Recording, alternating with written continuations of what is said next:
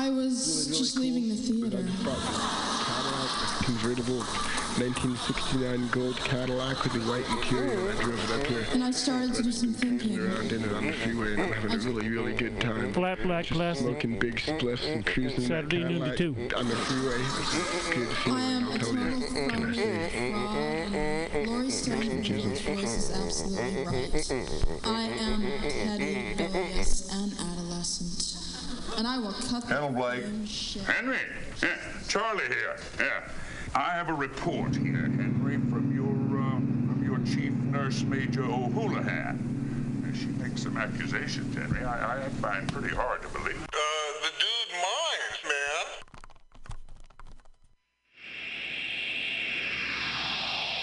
Subliminal SF visual and auditory mind control brings you the best, coolest t shirt and hoodie designs and mind bending local bands and shows at venues all over San Francisco and the Bay Area.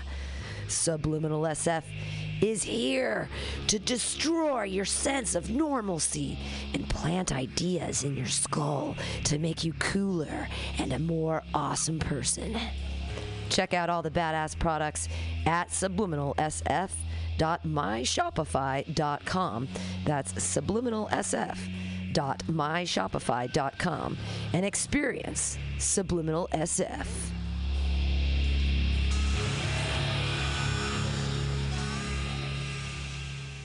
The Ministry of Lava manages our national lava resources to ensure that we will always have a steady supply of lava to operate the nation's active volcanoes, which in turn power our cities and methamphetamine labs.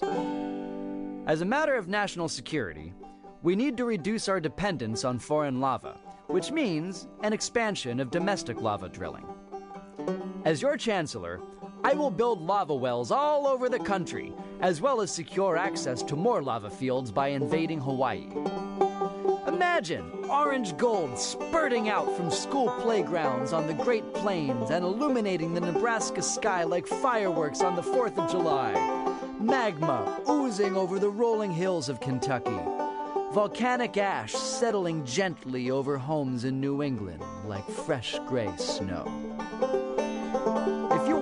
Global lava markets to continue to be dominated by terriblest regimes like Iceland, Chile, and the Philippines, vote for my opponent, who sits in their back pocket as comfortably as Pahoehoe on the slopes of Kilauea. If you want the United States to stay competitive in the era of peak lava and beyond, then take a chance on the Chancellor.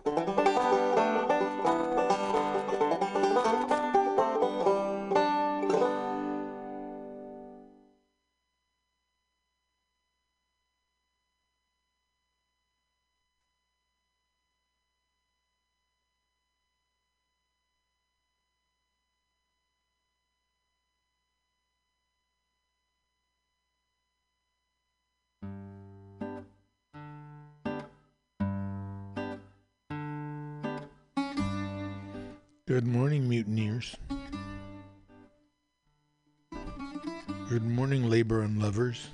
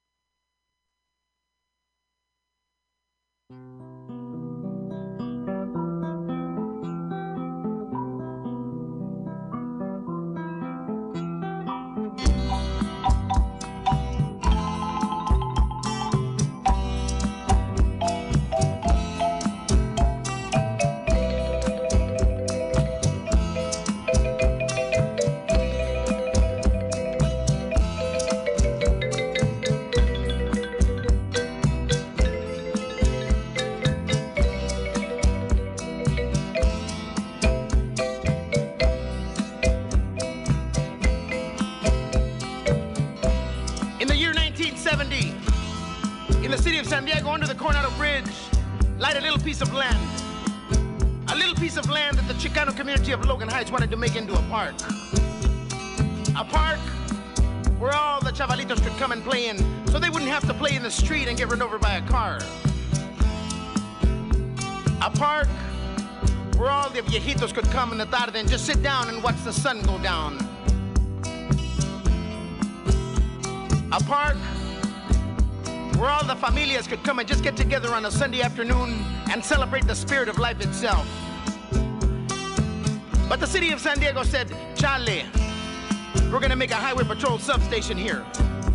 So on April the 22nd, 1970, La Raza of Logan Heights and other Chicano communities got together and they walked on the land and they took it over with their picks and their shovels and they began to build their own park. And today, almost 20 years later, that little piece of land under the Coronado Bridge in San Diego is known to people everywhere as Chicano Park. Órale, raza, vamos al parque. Yeah. It began in 1970 under the Coronado Bridge en mi barrio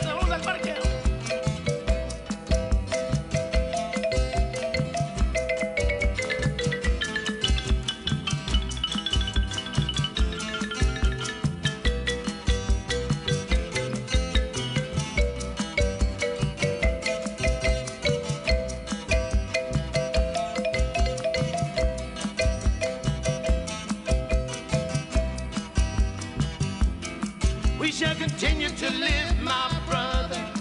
We shall continue to fight, my friend. We shall continue to live, my brother. We shall continue to fight,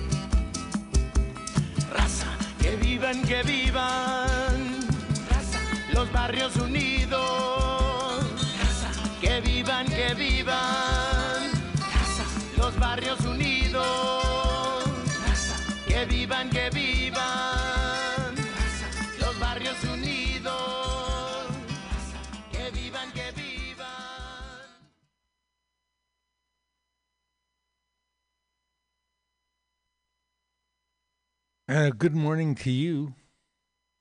Nice to have you. This is the B, and you're listening to Labor and Love Radio on Mutiny Radio and mutinyradio.fm. My name is Bill Morgan, aka The B, and you're listening to Labor and Love Radio, the show where we tell you how it is. If one person gets a dollar they didn't work for, someone else worked for a dollar they didn't get. If you don't have a seat at the table, the negotiating table, that is, where you work, you're on the menu. And never, but never let anyone into your heart who is not a friend of labor. It's only a waste of time. Labor and Love Radio, where the labor meets the road. And what have we got today? Well, we've got a full platter of labor stuff. Great Labor Songs, an article by Tom Morello from Rage Against the Machine and Prophets of Rage. Also, the Bruce Springsteen Band. Dying for debt relief. Why are New York City taxi drivers on a hunger strike? What is China doing about the overemphasis on homework and strict academics in its school system? The answer will surprise you.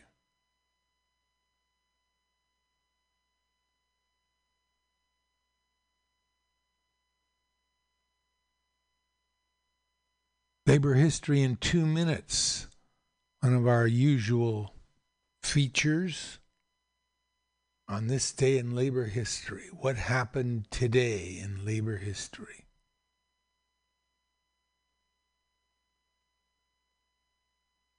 What happened with the IATSE strike? And the, with the IATSE strike, there's also a connection to the tragic killing of a one of the members of the film crew of a movie called Rust. How does the union figure into that? The John Deere strike for the $10 billion it gave shareholders, John Deere could have given each worker $142,000. Happy Striketober. Let's restore the legal right to strike. Well, you're wondering, well, don't we have the legal right to strike? Sure, we do. We don't have the legal right to get our jobs back after the strike is over. Further news on the Rust tragedy. What happened there and what's the union connection? Radio Labor, our world labor connection. Every week we tell you about what's happening all over the world. And today, the two Francescas, Fiorentini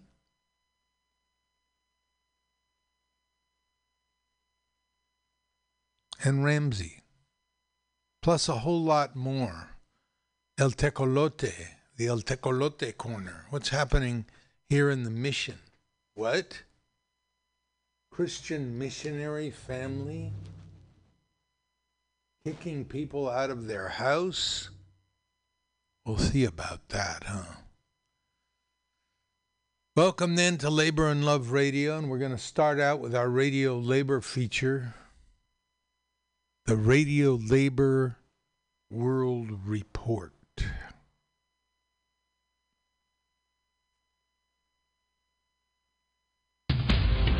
This is Solidarity News on Radio Labor. This is a Radio Labor World Report recorded on Friday, October 22nd, 2021. I'm Mark Boulanger. In the report this week, a general strike across the United States, fighting the extradition of Julian Assange in the name of press freedom. The Labor Start report about union events and singing.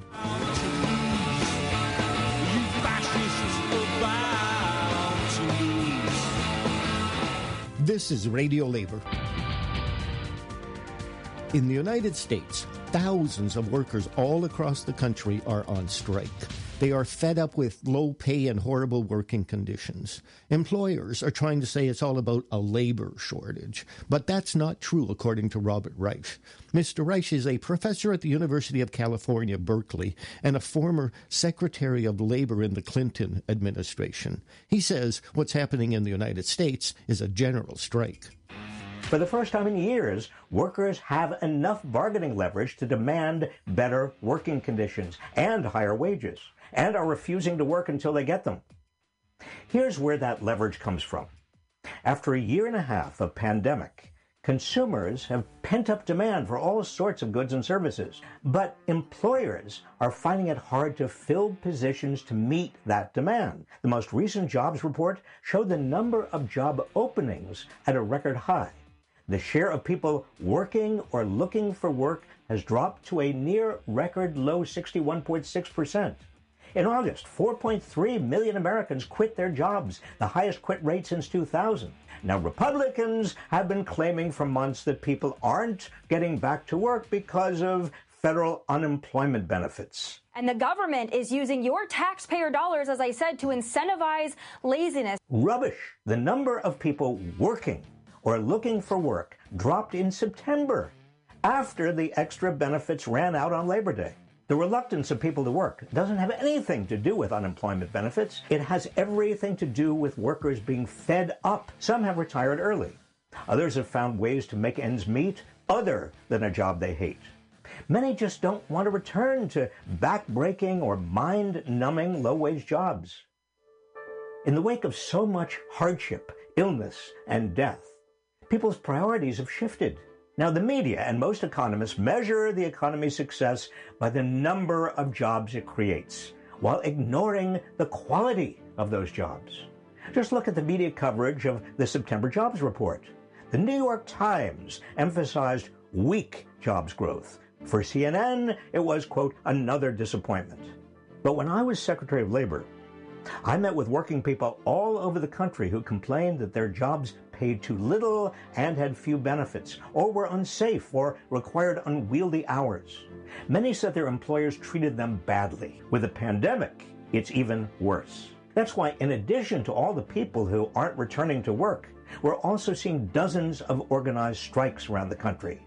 10,000 John Deere workers, 1,400 Kellogg workers, over 1,000 Alabama coal miners, and thousands of others. Not to mention the unauthorized strikes and walkouts since the pandemic began, like the mostly black sanitation workers in Pittsburgh or the Amazon workers in Staten Island. In order to lure workers back, employers are now raising wages and offering other benefits and incentives. Average earnings rose 19 cents an hour in September and are up more than a dollar an hour over the last year. But clearly, that's not enough to get workers back. Corporate America is trying to frame this as a labor shortage. But what's really happening is more accurately described as a living wage shortage, a hazard pay shortage, a child care shortage, a paid sick leave shortage, and a health care shortage. Unless these shortages are rectified, this unofficial general strike will continue. A coalition of 25 press freedom and human rights groups have called on the U.S. government to drop its charges against Julian Assange, the founder of WikiLeaks. They say the demand is made even more relevant now because of the news that the CIA plotted to kidnap and possibly assassinate Mr. Assange. In a letter to U.S. Attorney General Merrick Garland, the groups say the prosecution of the Australian journalist is a threat to press freedom around the globe. Mr. Assange is accused by the U.S. of aiding the leaking of information by Chelsea Manning about the wars in Iraq and Afghanistan. He is currently imprisoned in London's maximum security Belmarsh prison. In January, a British court ruled that he could not be extradited to the United States because of his mental condition and that the U.S. could not guarantee he could be stopped from committing suicide. In August, a court ruled that the U.S. could appeal the decision to keep Mr. Assange in the UK. Just before the first court ruling that kept the journalist in the country, I talked to Tim Dawson, who attended the extradition hearings on behalf of the National Union of Journalists, UK and Ireland, and the International Federation of Journalists. I began my conversation with Mr. Dawson by asking him why the extradition of Julian Assange is an issue for journalists. Because the successful prosecution of Julian Assange would have the effect of criminalizing journalism. Let me explain why that is. To understand this, you need to look at the what's known as the second superseding indictment of Julian Assange. So this is where the United States sets out the terms on which it wishes to prosecute Mr. Assange. These are all in the US Espionage Act of 1917, which is a very vague and, and quite a notorious piece of legislation for persecuting progressives and working class organisers and trade unionists. And within the terms of this act, it defines what it seeks to prosecute Assange for, which is effectively nurturing a contact who he hopes to obtain information from and helping that contact to locate information that he thinks might be of use and providing advice on how he might sidestep the security of the computer network from which he's going to take that information. Now, those actions are ones that thousands of investigative journalists will have performed many, many times. They are the actions of somebody locating and coaching a source, somebody who has recognized illegality or immorality within an organization that they're working for and helping them to provide that information for journalistic purposes. So, in a way, whether you think Julian Assange is a journalist or an activist or, or, or whatever doesn't really matter because it's the actions that he took which are journalistic for which the US is trying to prosecute him. And if they are successful, it will mean that anybody engaging in that kind of work with classified material would be at risk of prosecution by the US, which is a frankly terrifying prospect. I have heard it said that Mr. Assange used his journalistic expertise to interfere in a U.S. election and so deserves to be punished. How do you respond to this? Well, so, so, so this relates to the leak of emails within the Democratic National Committee in 2016.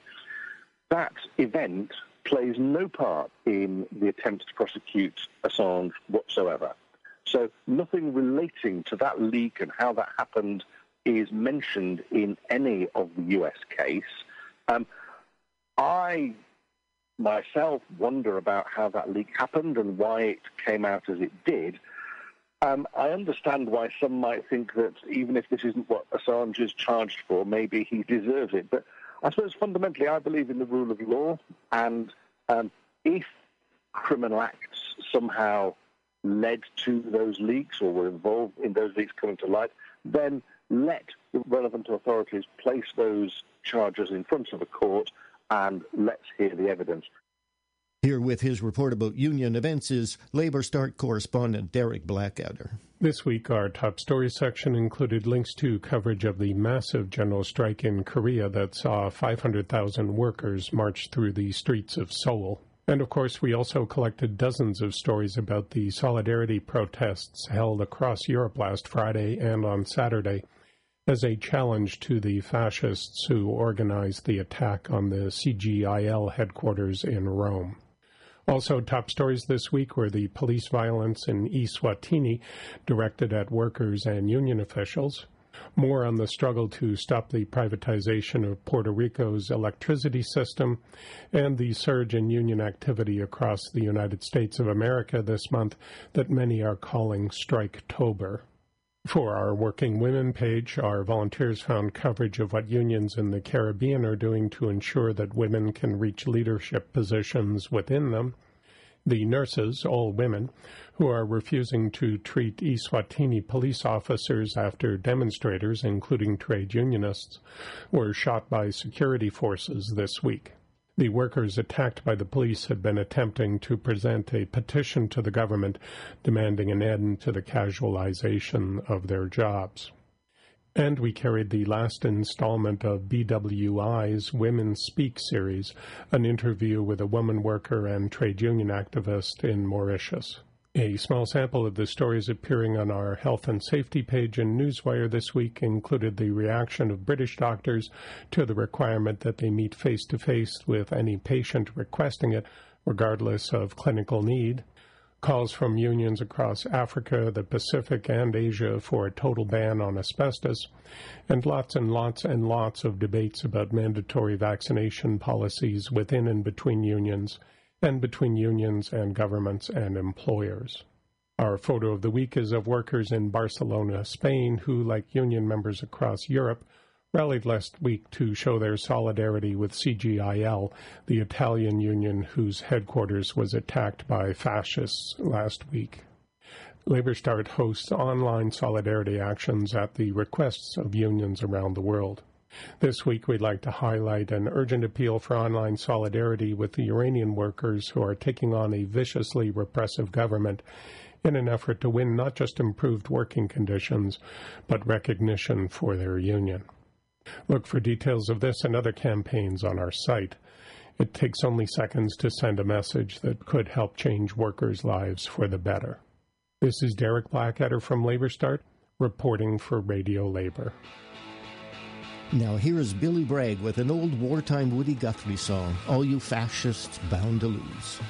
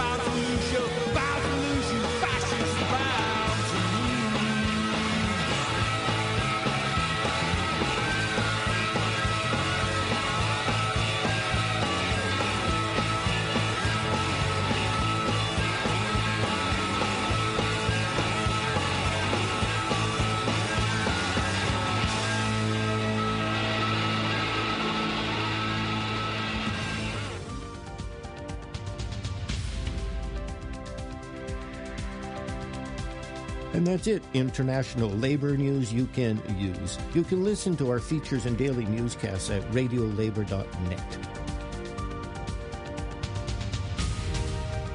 I'm Mark Boulanger. Thank you for listening. And remember, it's all about global solidarity.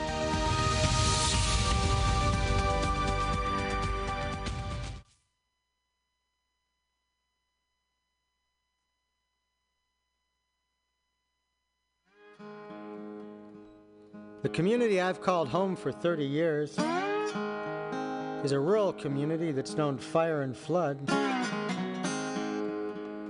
And it's mostly clustered around a bay.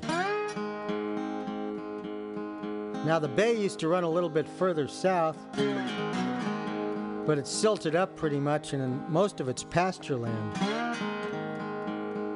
So, running along the south side of it is a levee with a road on it. And on the south side of the levee road is the home of a family called Love. And every once in a while, the the water tries to reclaim that part of the bay and runs over the levee and floods. And even though over the years the Love family has put their house up on posts, sometimes they still have to jump on a rowboat and row away to dry terra firma. Regrettably, also, the, the rising waters also seem to be a little bit too much like the rising costs of housing. Land and homes have gotten to a point where most people can't afford them. And unfortunately, I've had to watch uh, too many of my friends move away from the area because they couldn't afford to buy a home or rent anymore. So, this is the Levee Road song.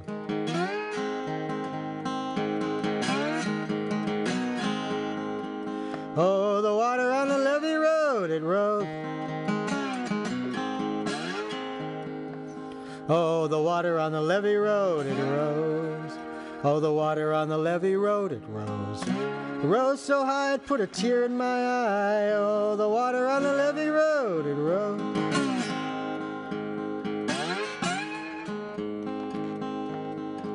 Inch by inch, the water rises slow.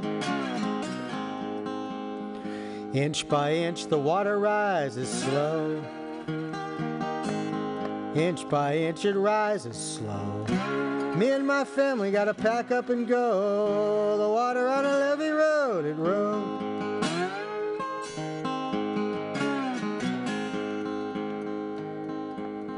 The water rose and then it came in waves. The water rose and then it came in waves. The water rose and then it came in waves. So much came that the levee gave. Oh, the water on the levee road, it rose.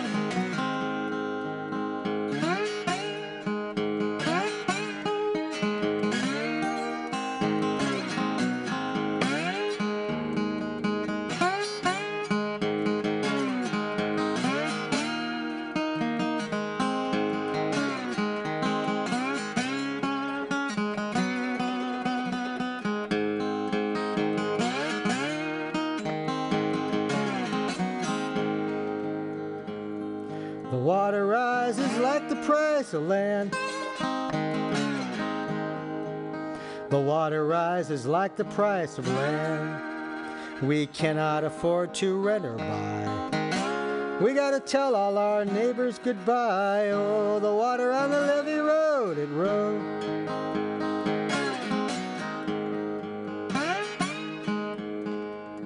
Water rose from below and the water fell from above. Water rose from below and water fell from above. Water rose from below, water fell from above. Could not drown out the house of love. Oh, the water on the levee road, it rose.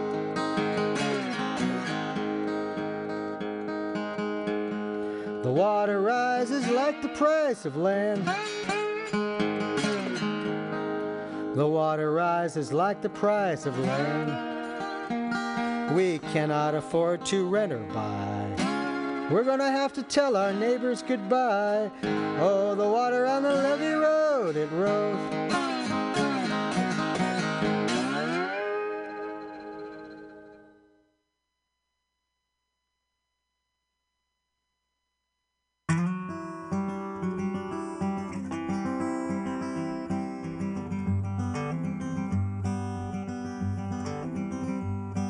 In New Zealand, I read a magazine, something nasty crossed my eye. The earth that fed me in California was turning cracked and dry. New Zealand ferns are always green, it rains more there than it should. I looked to the cloud that was raining on me and said, Go, you can do some good. Clouds stop crying and wasting time and fly across the sky. Spread a lot of rain, sweet rain, spread a lot of rain on California. I don't want to see her die.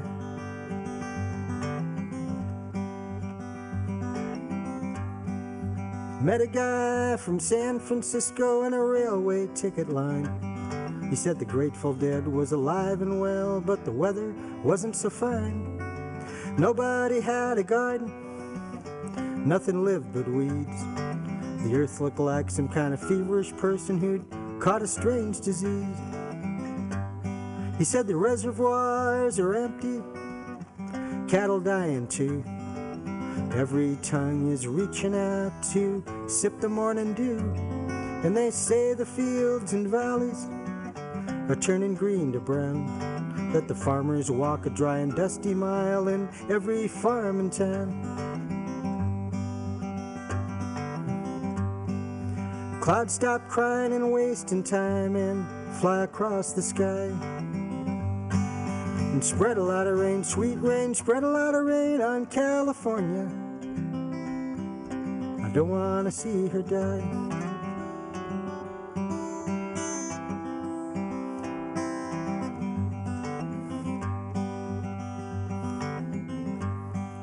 I stared up to the diamond stars one cashmere night. Black velvet sky and a raging river was no other sound or sight.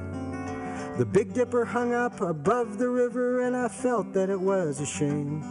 All this water here in California dry, I said to the Dipper by name. Reach down and kiss that raging river and fly across the sky. Spread a lot of rain, sweet rain, spread a lot of rain on California. I don't want to see her die. People and the animals like to gather where water flows. A beer, some tea, or a water hole. It's there where something grows. And remember the music water makes, the rainy pool and the circle dance. The thunder of the ocean and the waterfall, the laughing creek that feeds the plants. Now the fields are green again, beauty has returned. Tragedies continue to show what we still got to learn. Can't waste away the ocean, water, air, or land. If we upset this sacred ground, we won't have any place to stand. So reach down and kiss the raging river and fly across the sky. And spread a lot of rain, sweet rain, spread a lot of rain on California. I don't want to see her spread a lot of rain, sweet rain, spread a lot of rain on California. I don't want to see her die.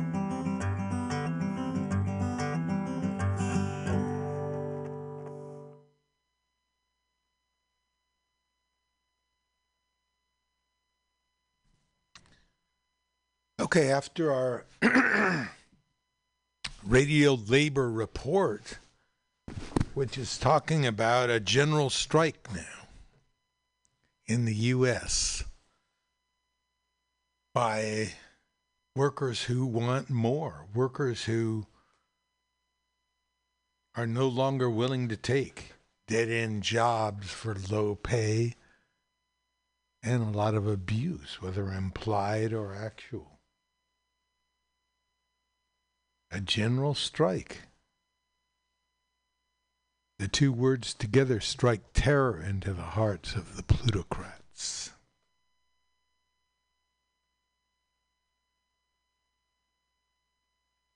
Then we had um, Billy Bragg singing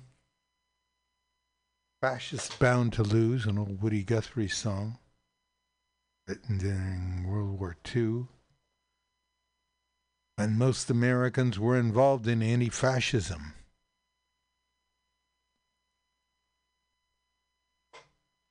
In fact, people who are against fascism before World War II were labeled by American intelligence services as premature anti fascists. It was okay to be anti fascist after the United States got into the war on the side of the Soviet Union against Germany. Then it was good to be an anti fascist, but soon after the war was over, all of a sudden it wasn't good anymore to be an anti fascist. Meant you might be a communist, heavens. Fascists Bound to Lose by Billy Bragg, Woody Guthrie. Then a couple of Charlie Morgan songs, Brother Charlie Morgan, who we lost right at the end of July, and who was the subject of a beautiful tribute, which I participated in at his home station of KWMR in Point Reyes Station. He had the Levee Road song where he equates or suggests that the rise of the broken levees, the water from the broken levees, is symbolic, a metaphor for the rise of the cost of living in Marin. That part of Marin. And then his California Drought Song, which I've always considered his masterpiece, certainly very timely now, even though we had a little rain the other night. The California Drought Song. If we don't learn how to live with nature, nature will destroy this world that we've put together. The California Drought Song. Okay, let's get on the labor beat here and see what's going on. Dying for debt relief on the Al Jazeera site. Why are New York City taxi drivers on a hunger strike? Why indeed? When Richard and Kenny Chow moved with their family to the U.S. from Taiwan in 1987, the iconic yellow taxi cabs that ferry New Yorkers from place to place were a symbol of the city and of the opportunity for a better life in their new home. City officials promoted medallions, a certification necessary to operate yellow cabs, as a reliable investment. That, paired with hard work, could open the doors of prosperity. It was a pitch that resonated with many immigrant workers. According to New York City data, 40% of medallion drivers are from South Asia.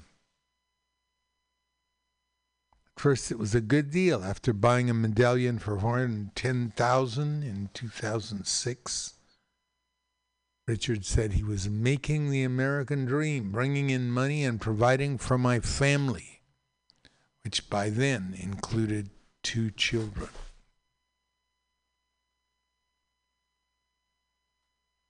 Okay. So far, so good.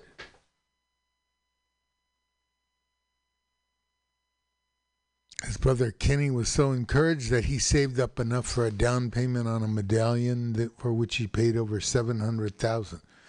Now, of course, the amount of money we're talking about here is a huge amount of money for most people. Okay, hundreds of thousands of dollars. But they went ahead and made the deal. The trust that shattered, that trust says he trusted the city. It was a safe investment. But the advent of app based ride sharing shattered the whole trust.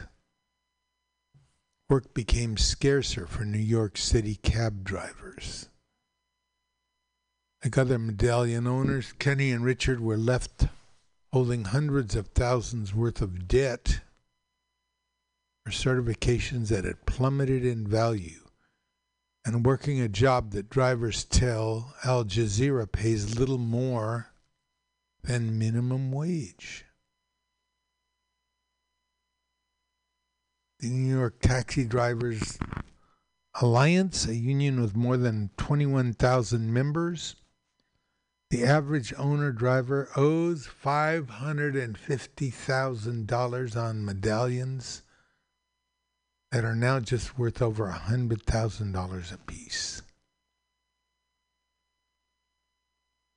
Richard said he bought his medallion for 410000 but he owes 400000 in debt and his payments are 2766 That's why Richard and other cab drivers have gathered outside New York City Hall for over a month the call for meaningful debt relief they say is crucial for their survival. At the center of their demands is a proposal from NYTWA that would cap outstanding medallion loan debt at $145,000 and monthly payments of 800.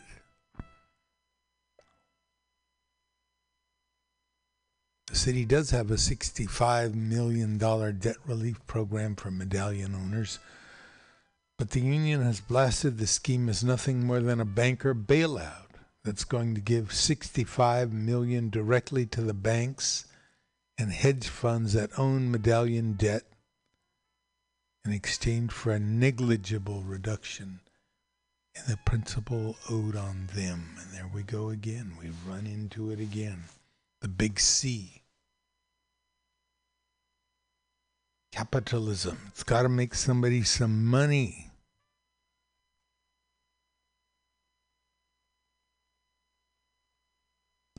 The current program also doesn't cover some people saddled with medallion debt. So there's a hunger strike. Under the mayor's plan, I don't qualify Kuber Sancho Persad, a 26 year old yellow cab driver who's on strike. Right now, I have over $600,000 in debt that my dad, who was a driver, left when he died four years ago. My mom got sick and couldn't work, so I started driving full time in 2016.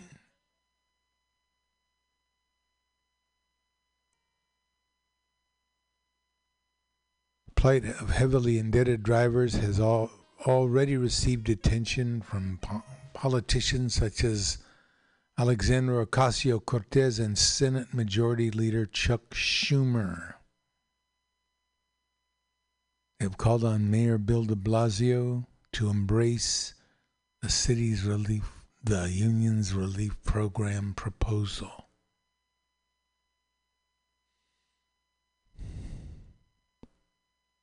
It's too little, too late. De Blasio is in favor of the uh, proposed plan that puts money in the pocket of the lenders city's current plan provides a modicum of help in restructuring loans where the owner, driver, and lender can agree to terms.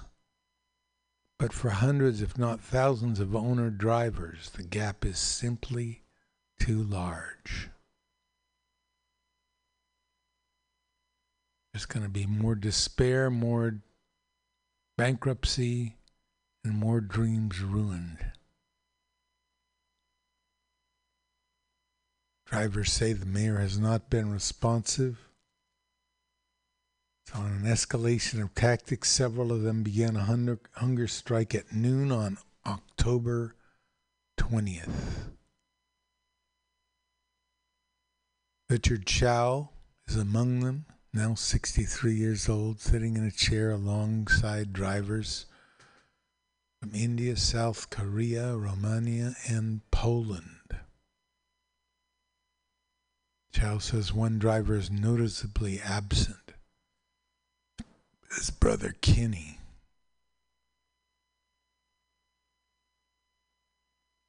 Struggling with hundreds of thousands of dollars worth of debt, Kenny Chow took his own life in 2018. I lost my brother. I had my heart broken, Richard says.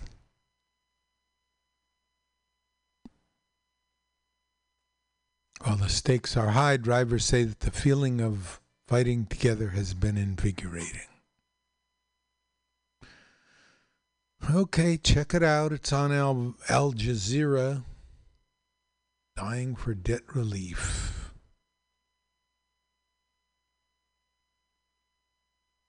It's another situation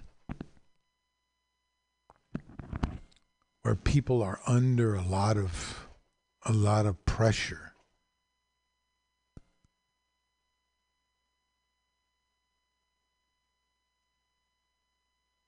IATSE. Okay, IATSE is a um, a group of locals that work in the Dream Factory in the uh, entertainment business. Okay. And IATSE members have been on strike. Over 30,000 workers are represented by them. If approved by the membership, the deal avoids a strike that the membership had recently authorized by a margin of 98%. Early indicators suggest that the tentative agreement prevents most of the rollbacks proposed by the studios and makes some marginal improvements in other areas, but stops short of some of the issues that led to the overwhelming vote to approve a strike. As the fight moves to the next phase, IATSE members will have to vote to ratify this deal or reject it and send their member leadership back to the bargaining table. With fundamental strike issues only weakly addressed by the TA, approval of the load of the deal by highly agitated membership is anything but guaranteed.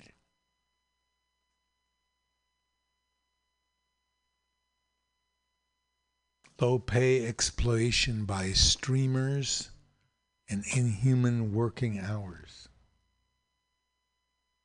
One member of the editorial's Local 700 I spoke with recounted the mutual instances of working 24 hours straight. He was once told to bring a hard drive to a producer after one of these shifts, fell asleep on the freeway, and totaled his car.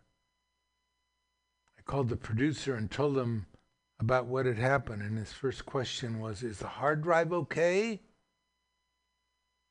He drove to the site of the accident, picked up the drive, and left me there. This type of story is as routine as it gets for many workers in Hollywood. 14 hour plus days for entire crews on set happen regularly, sometimes in grueling weather conditions. So we'll see what happens there with IATSE. And what it boils down to, the, the author of, of this, this is organizing work website. Um, there are two between two different ideas of union unionism. Uh, one of them is an industrial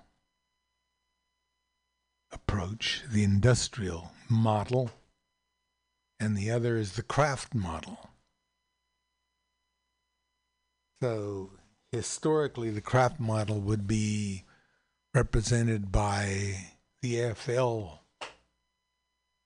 In the AFL, they organize people um, more narrowly among their separate crafts. So you have here, you have editors and you have writers, uh, you have technicians, and they're all 13 different unions. The industrial model would be to organize everybody who works in that industry all together, one big union, the IWW model. Now, some labor writers say that the IWW model is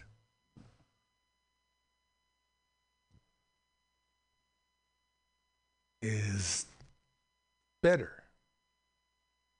because it organizes all the workers together. So you have one contract for all the workers in a certain industry.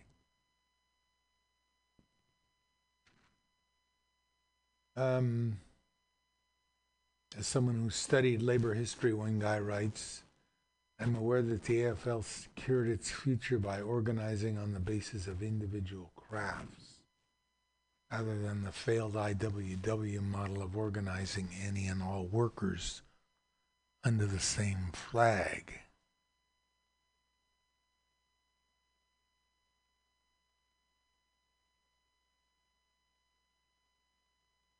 Perhaps this guy missed the alternative, a union like the IWW's Local 8, perhaps the most powerful industrial union ever to exist on the East Coast stocks, was built on the basis of racial inclusion against the segregated lily white craft unions, ILA. So we have to keep our eye on the IATSE strike and this idea of how we're going to move forward in the future between the industrial model and the craft model is something to keep in mind and think about. Title of the article is The Hollywood Strike That Wasn't. And the connection is uh, case history. Okay, uh, the history of a of a movie called Rust, and what happened on the set of Rust was that Alec Baldwin, well-known movie star, Saturday Night Live, etc., etc., shot a gun. Uh, it's a western, and he was told the gun was cold. In other words, it wasn't loaded or it was loaded with blanks. But upon shooting the gun, he hit um, one of the camera people, one of the visual technicians. Uh, and the bull- the gun was loaded. And union members on the set six union members had walked off the set. Hours before Alec Baldwin fatally shot a cinematographer on the New Mexico set of Rust with what was called a prop gun, a half dozen camera crew workers walked off the set to protest working conditions which is the exact thing the IATSE strike was talking about. The camera operators and their assistants were frustrated by the conditions surrounding the low budget film, including complaints about long hours, long commutes, and collecting their paychecks. Safety protocols standard in the industry, including gun inspections, were not strictly followed on the Rust set, the sources said. They said at least one of the camera operators complained last weekend to a production manager about gun safety on the set.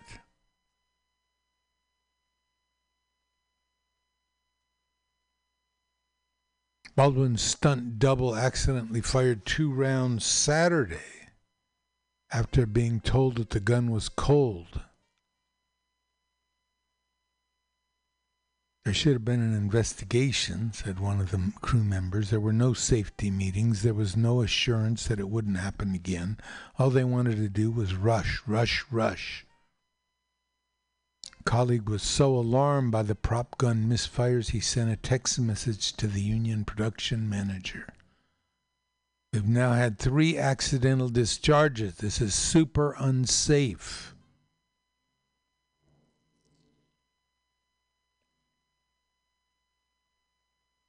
Rust Movie Production said, of course, though we were not made aware of any official complaints, we'll be conducting an internal review. So who's responsible here? Uh, cinematographer Halian, Halyna Hutchins was huddled around a monitor lining up her next camera shot when she was accidentally killed. Of course, Baldwin is crushed by this. He was told the gun was not loaded, that it was cold.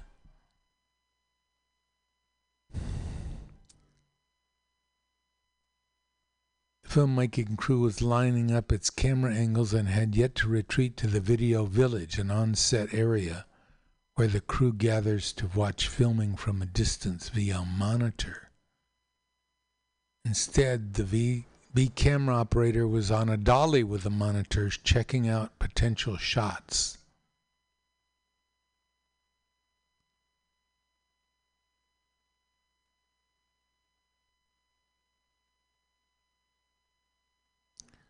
Associated Press reported that Baldwin was handed a loaded weapon by an assistant director who indicated it was safe to use.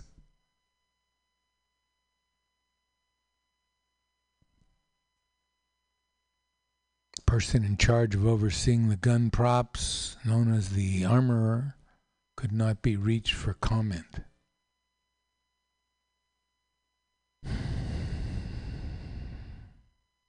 Okay, also the director was wounded. Labor trouble has been brewing for years, for days on the dusty set at the Bonanza Creek Ranch near Santa Fe. Shooting began on October 6th, and members of the low budget film said they had been promised the production would pay for their hotel rooms in Santa Fe. Once filming began, however, they were told they instead would be required to make a 50 mile drive from Albuquerque each day rather than stay overnight in nearby Santa Fe. The rankled crew members were worried that they might have an accident after spending 12 to 13 mile hours on the set. Hutchins had been advocating for safer conditions and was tearful when the camera crew left.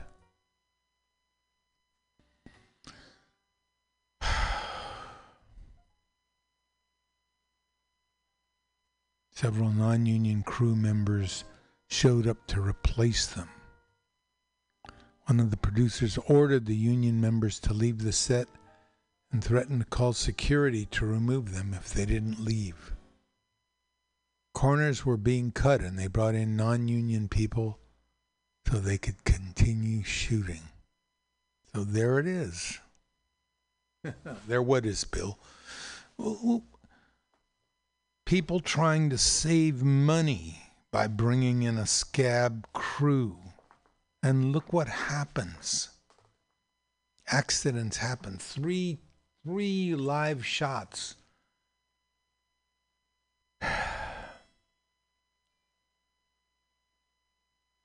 The assistant director did not know the prop gun was loaded with live rounds.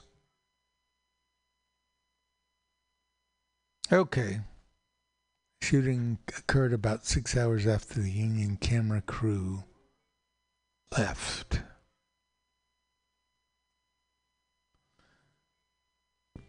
Okay, well, I, that's what happens, I guess, when you cut corners, huh? And you try to do things on the cheap. A little after 11 now. Let's listen to some uh, kind of blue.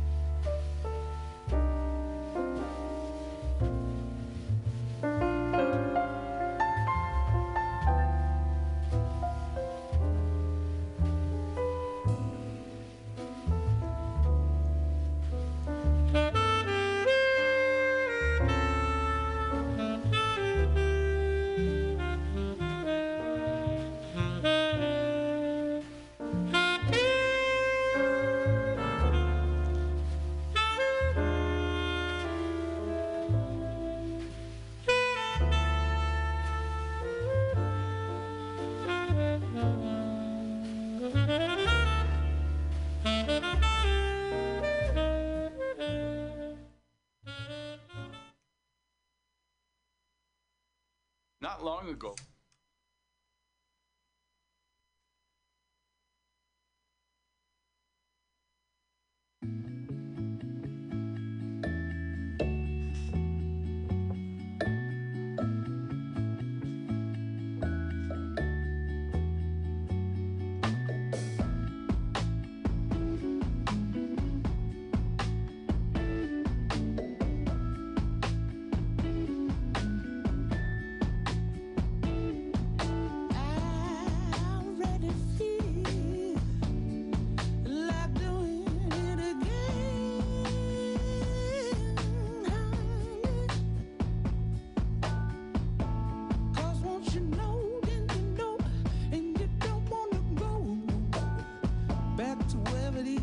that you come from me.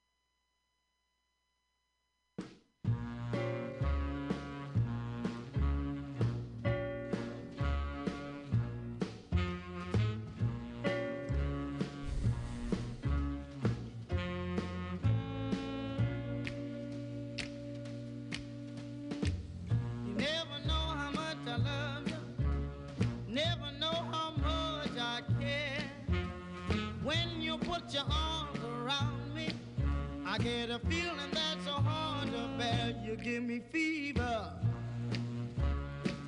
when you kiss me, fever when you hold me tight.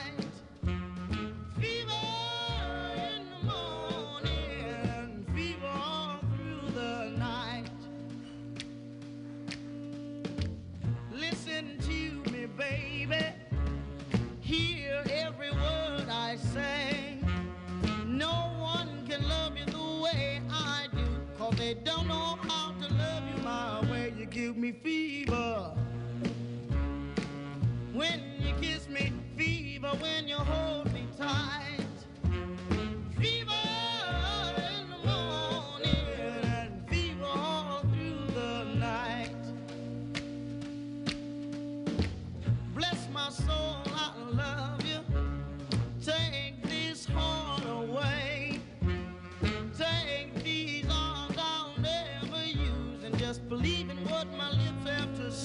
give me fever.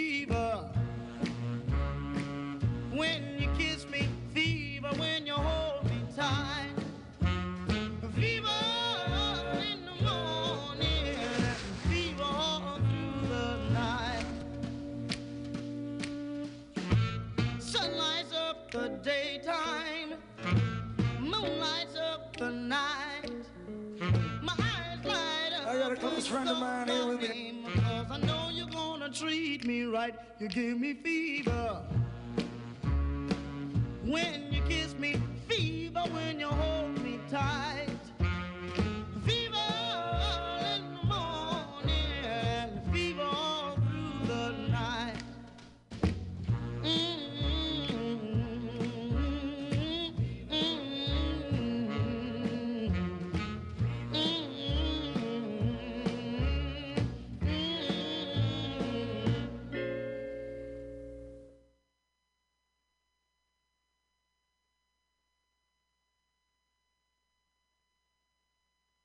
Gonna come up and do a song, Mr. Tom Morello from Rage Against the Machine.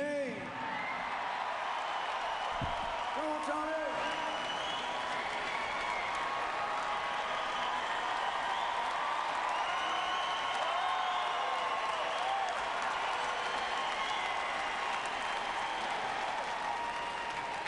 Tommy also makes great acoustic records named the Night Watchman. Let's try it.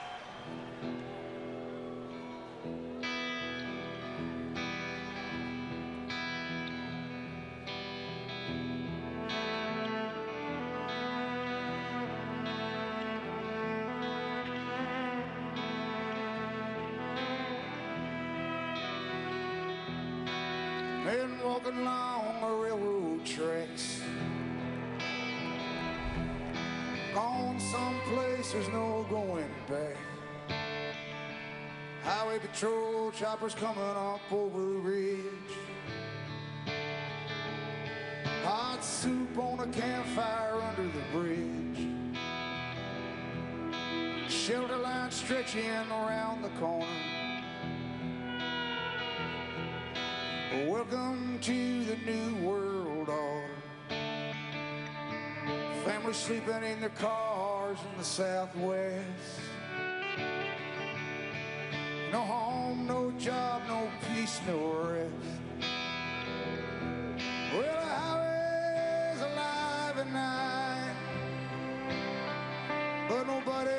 Kidding nobody about where it goes. I'm sitting down here in the campfire light, searching for the ghost of Tom.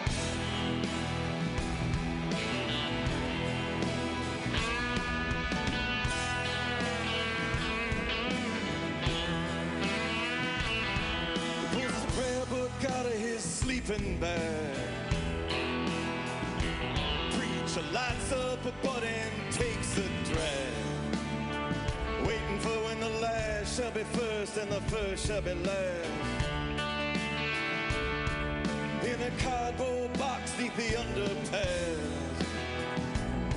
You got a one-way ticket to the promised land.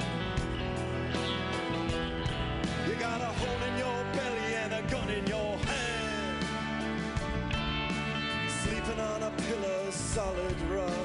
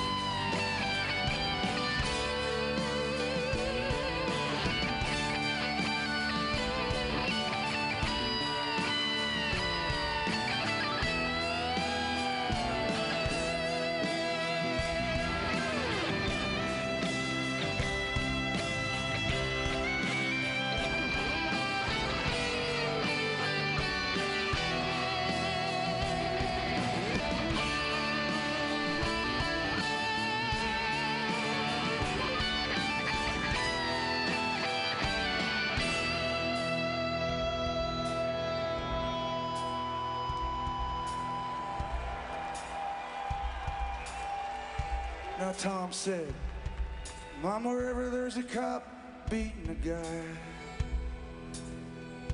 wherever hungry newborn baby cry, where there's a fight against the blood and hatred in the air. Look for me, Mom, I'll be there.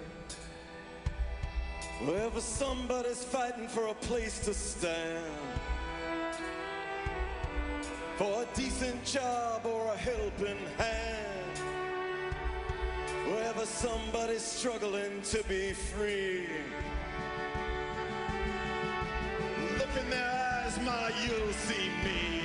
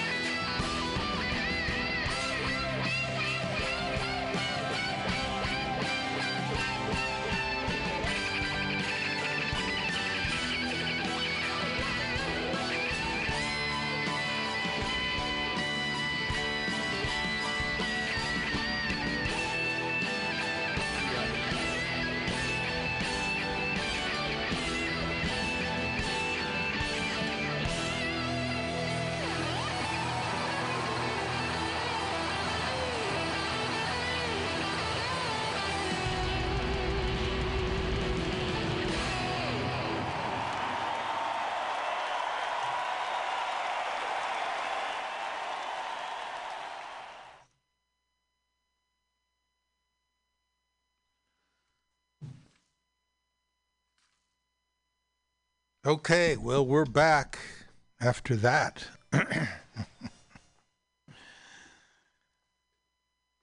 after our talk, after our review of what happened at, on the movie set because they wouldn't honor their agreements with their union technicians,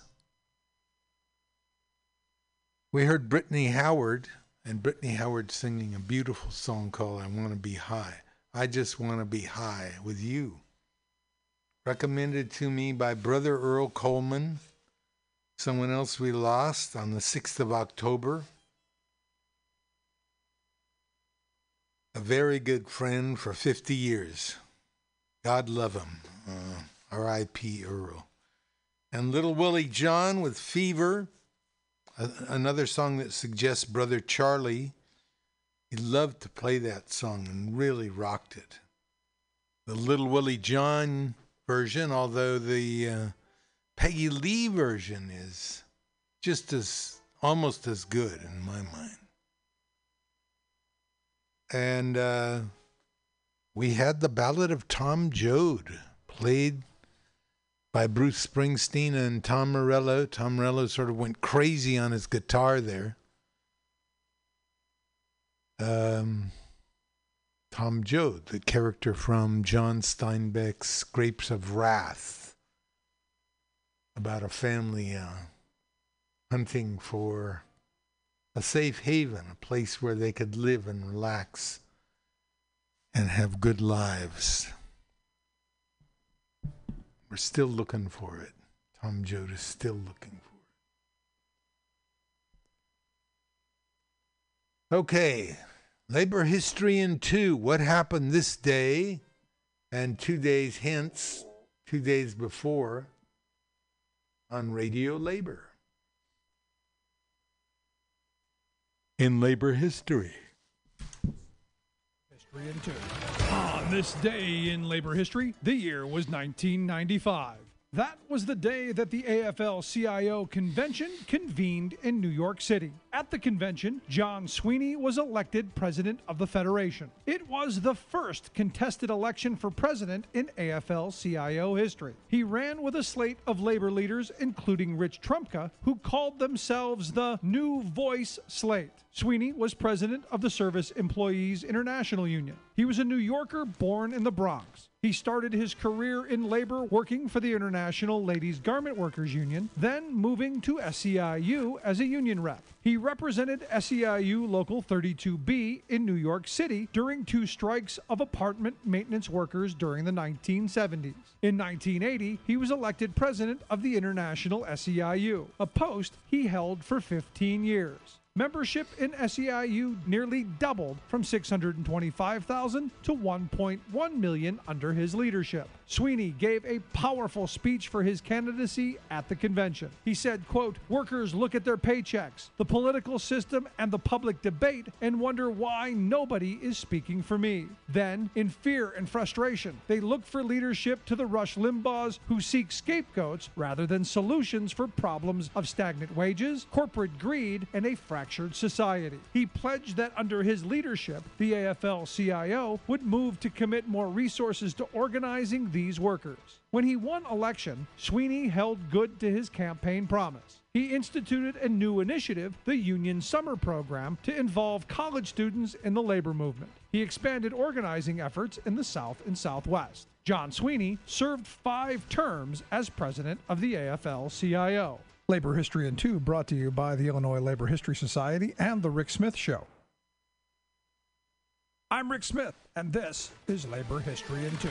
On this day in labor history, the year was 1934. That was the day that the bank robber known as Pretty Boy Floyd was gunned down by federal agents in Ohio. He was born Charles Arthur Floyd in 1904 in Georgia. His family moved to Oklahoma when he was a boy. Like many Oklahomans during this era, he fell on hard economic times. Floyd turned to crime. He did a four year stretch in a Missouri prison for payroll robbery. When he got out, he tried to get a job in the Oklahoma oil fields. Unable to find work, Floyd took up bank robbing. He robbed banks in Kentucky, Ohio, and Missouri. He got caught and convicted in Ohio, but escaped on his train trip to prison. He made his way back to Oklahoma. There he became a folk hero. Locals called him the Robin Hood of the Cookson Hills. Legend had it that Floyd destroyed mortgage papers when he robbed banks, winning him friends among farmers reeling from the Great Depression and the Dust Bowl.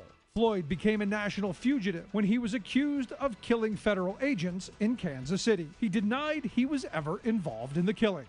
J. Edgar Hoover, head of the U.S. Bureau of Investigation, named Floyd public enemy number one.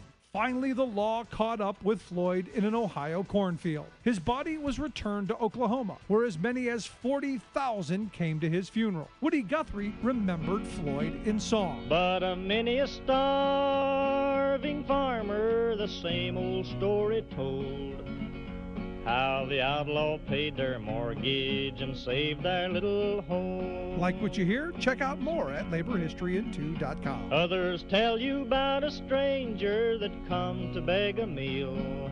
Underneath his napkin left a thousand dollar bill.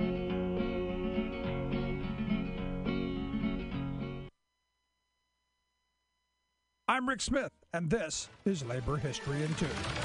This day in labor history, the year was 2001. That was the day that Thomas Morris Jr. died from breathing in anthrax. A week earlier, he had been exposed to the deadly poison when an envelope containing the powdery substance was opened at the mail distribution center where he worked. Thomas Morris was a member of the American Postal Workers Union. His union brother, Joseph Curseen, died two days later. Both men worked at the U.S. Postal Service Brentwood Processing and Distribution Center in Washington, D.C. The poisoned letters were addressed to Senators Tom Daschle and Patrick Leahy. More postal workers at a distribution center in New Jersey also fell ill from exposure to anthrax poisoned mail. In total, 22 people were sickened by anthrax that fall from letters addressed to politicians and news outlets. In addition to those injured, five people died, including a seven month old infant who was visiting NBC News in New York City with his mother who worked there. Coming the month after the September 11th attacks, the anthrax poisoning sent another wave of fear of terrorism throughout the United States. The Brentwood Distribution Center was closed down for decontamination until December 2003. When it reopened, the facility was renamed for the two fallen postal workers. The next year, Senator Joe Lieberman gave an address to the APWU. He said, quote, "The postal workers who were exposed to anthrax and still got the mail out and kept our system running. They are proud union members. I know I'll never forget that, and America won't forget that. All of you at the APWU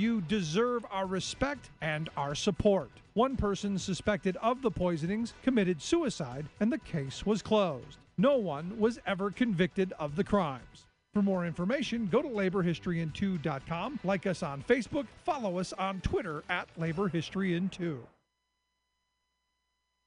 I'm Rick Smith, and this is Labor History in Two.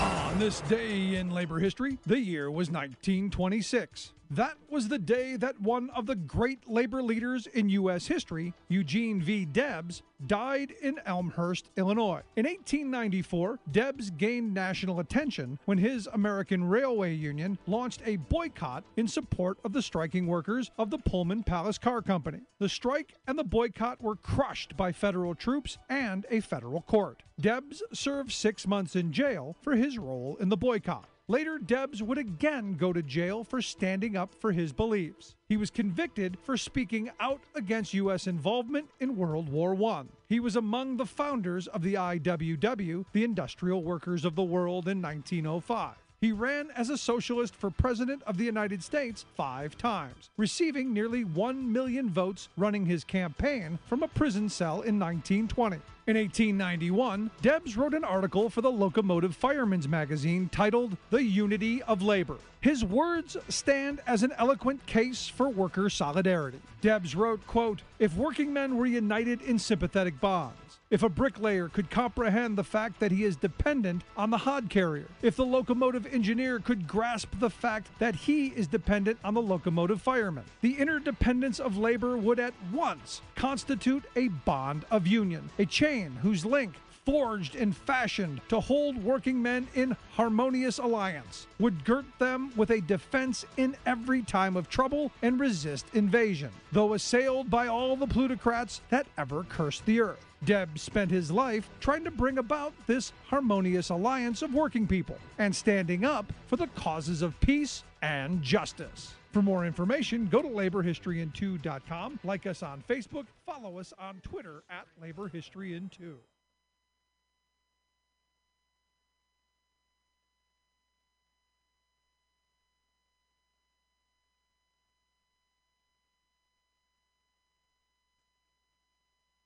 How about this one from Francesca Fiorentini? Invest in your mom.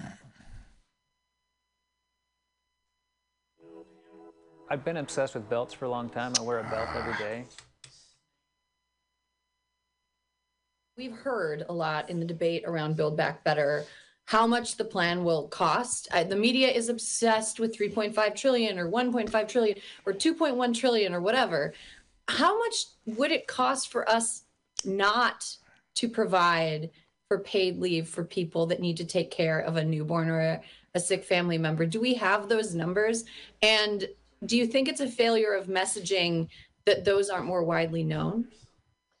it would cost it is already costing us because we're not going to have a healthy economy unless everybody uh, can go to work and half of our population or more than half of our population are women and they're constrained based on the fact that when they have a, a child when they have to take sick leave to take a child to a doctor they will lose their job so it's Yeah. costing us billions of dollars there are figures on, on that how many billions of dollars we're losing each year based on the fact that we do not have a healthy workforce. We used to be 30 years ago, we used to be number six when you take a look at uh, women's labor force participation rates. Now Mhm. we're back to number 36.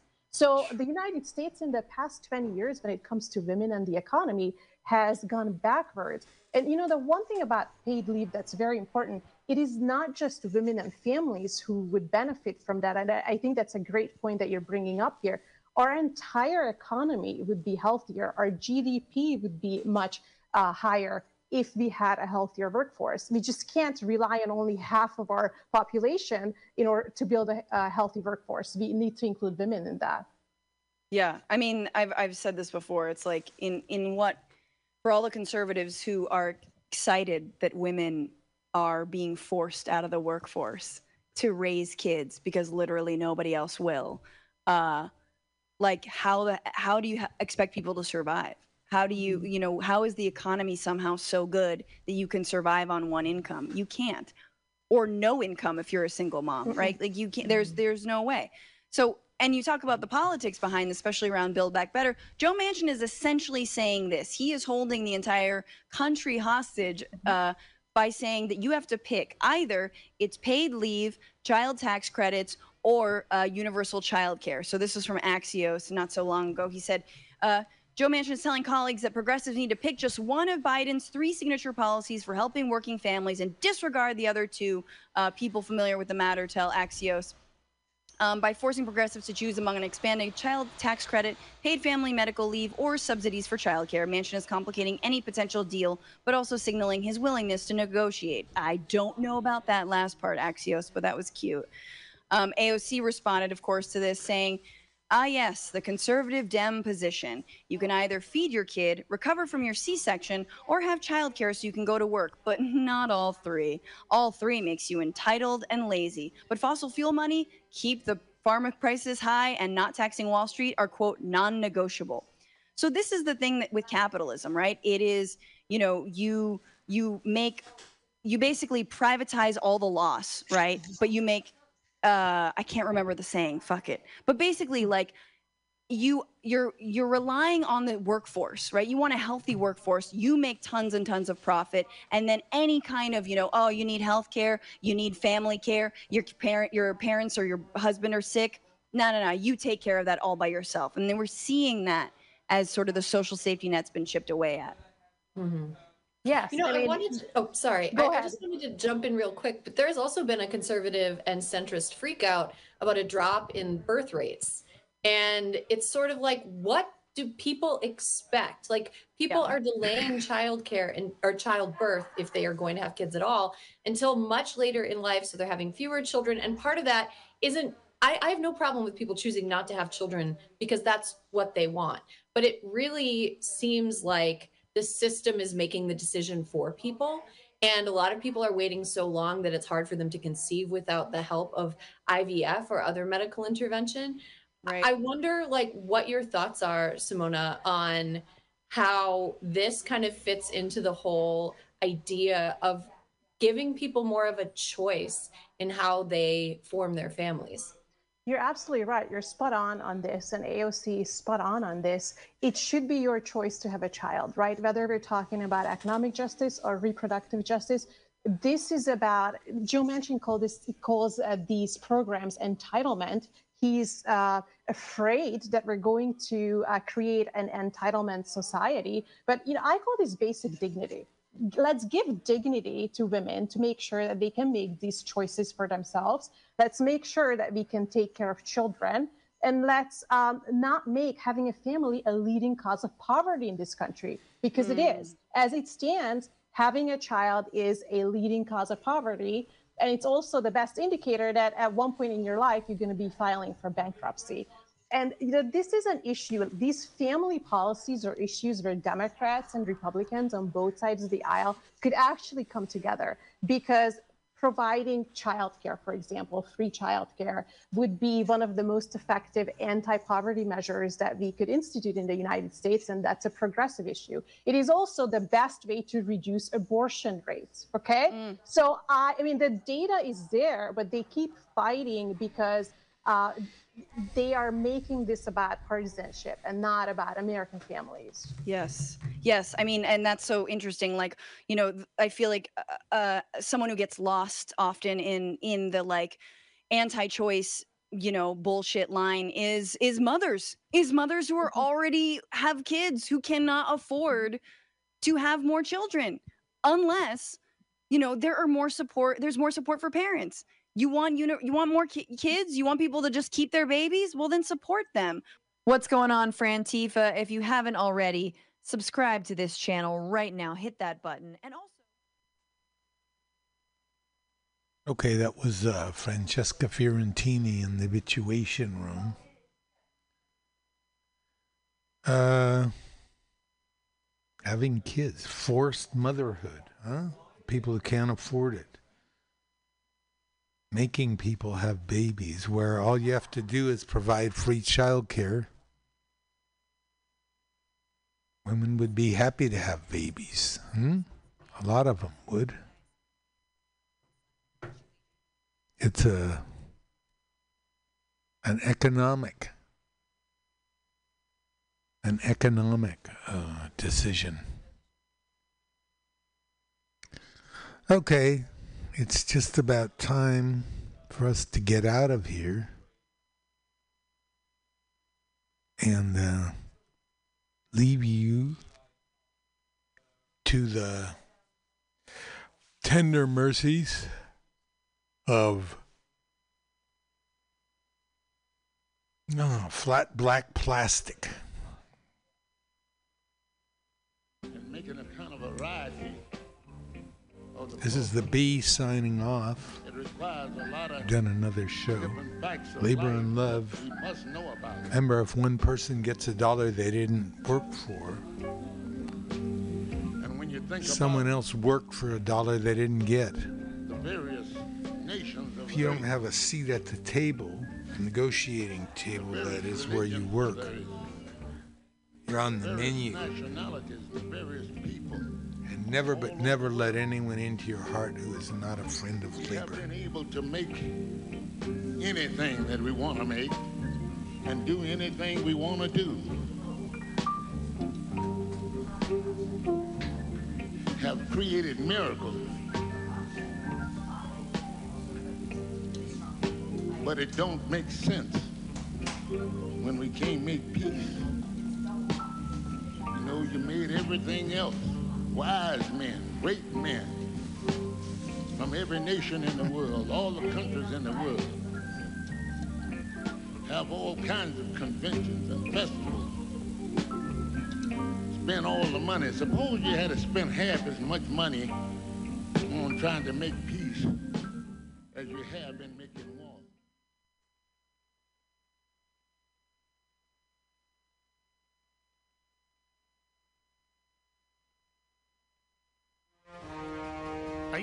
tired of swimming through a sea of podcasts? Are ye on a raft without a paddle? Well, gather around me, sea dogs, and get aboard me pirate ship as we set sail for the seas of mutinyradio.fm. From there, you can captain your own pirate ship as you sail through over 44 different shows for all of your listening pleasures. They've got live comedy to small business advice, LGBTQ friendly to sports, vinyl to gutter punk, MutinyRadio.fm has the best programming the internet ocean has to offer you. I bet my peg leg on it, or I ain't scurvy shit-faced McRat.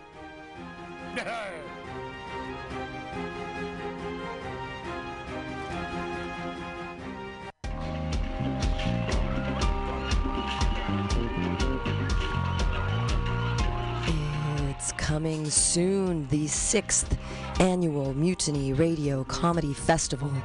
Six venues, 24 shows, seven days, 75 comics from all over the United States at amazing local venues Asiento, Atlas Cafe, El Rio, Milk Bar, OMG, and the bar on Dolores. Special headliner shows at El Rio Thursday night, 7 and 9 o'clock, featuring Scott Capurro.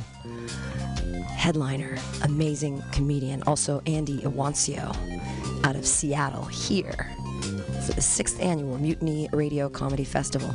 All tickets are $10, except the headlining show, which are 20 You can find all of the shows on Mutiny Radio's Eventbrite. Reserve them now and don't miss out. 2021, the sixth annual Mutiny Radio Comedy Festival.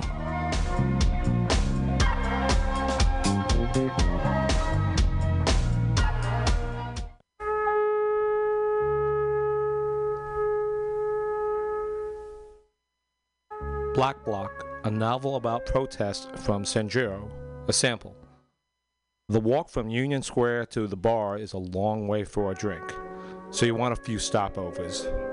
You get warmed up at Lefty O'Doul's, an old time tavern with memorabilia and a menu from another century. Then a Market Street dive to rub elbows with the hoi polloi. Next is a Folsom Leather Bar. The dark goth soundtrack is a refreshing change from the usual jukebox anthems, but you must avert your eyes lest you observe gentlefolk in flagrante. That means fucking. Tonight, none of these places are open unless looters have broken in. The city is shut down because of the riots. Thank you. Find me at sanjurowriter.com and Black Block is on Amazon.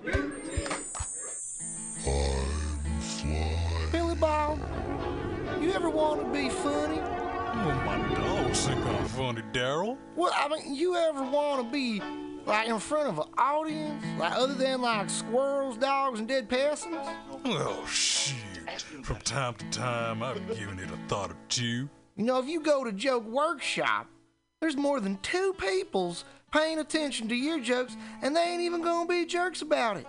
Daryl, Are you serious?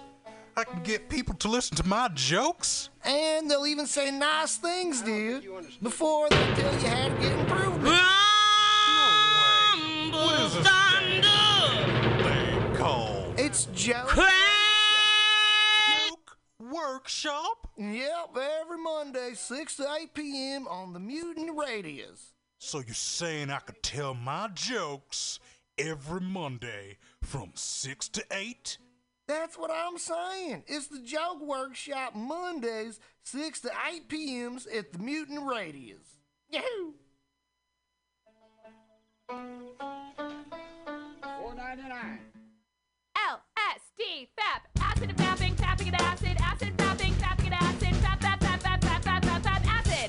Thank you. That song is called Acid and Fapping. Good evening there, my friends here at MutinyRadio.fm. Chester Cashcock here, and giving you my love and regard as well as movies over there. And uh, I just wanted to let you guys know that anytime I go swimming in my vault of rare coins and piles and piles of filthy cash, I can't help but listen to Pamtastic's Comedy Clubhouse every Friday from 8 to 10 p.m. I mean, if anyone who knows anything about comedy knows that Pamtastics books the best of San Francisco and beyond's underground comics. It's a great showcase, and they have a fun time at Pamtastics deep in the Mission District where you can laugh off your tushy for a mere $5 every Friday to 10 p.m. And I laugh because $5, I mean, that's what I use to wipe my tushy with. So to laugh it off for a mere $5 is indubitious. But if you can't make it to Mutiny Radio, well, don't even worry. Don't fret at all. You can simply download the podcast post show and giggle in the comfort of anywhere, like your Aspen summer home on the mountain ridge with the kayak feeling. So all you got to do is just go to podcastics.pcrcollective.org slash comedy clubhouse, or you can listen live every Friday from 8 to 10 p.m. as your host Pam Benjamin brings you the best comedy from San Francisco and beyond the universe. And what's better than the universe? it's a cash cock, honey.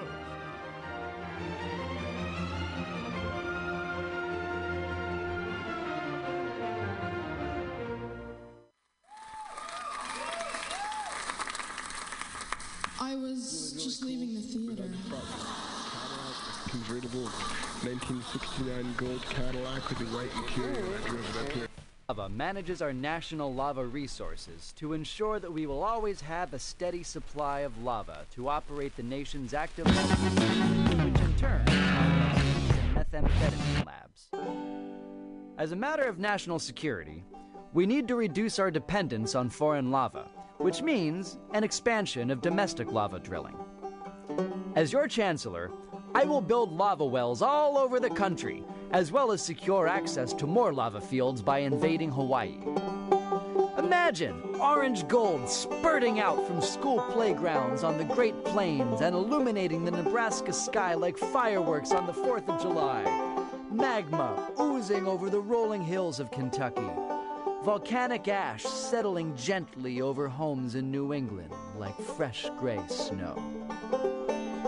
If you want global lava markets to continue to be dominated by terriblest regimes like Iceland, Chile, and the Philippines, vote for my opponent, who sits in their back pocket as comfortably as Pahoehoe on the slopes of Kilauea. If you want the United States to stay competitive in the era of peak lava and beyond, then take a chance on the Chancellor.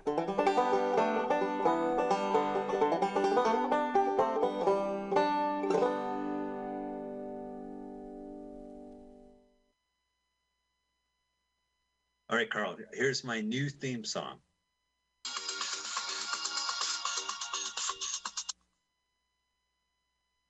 W A F L M O Y T blip blip blip blip blip blip blip blip blip blip blip blip blip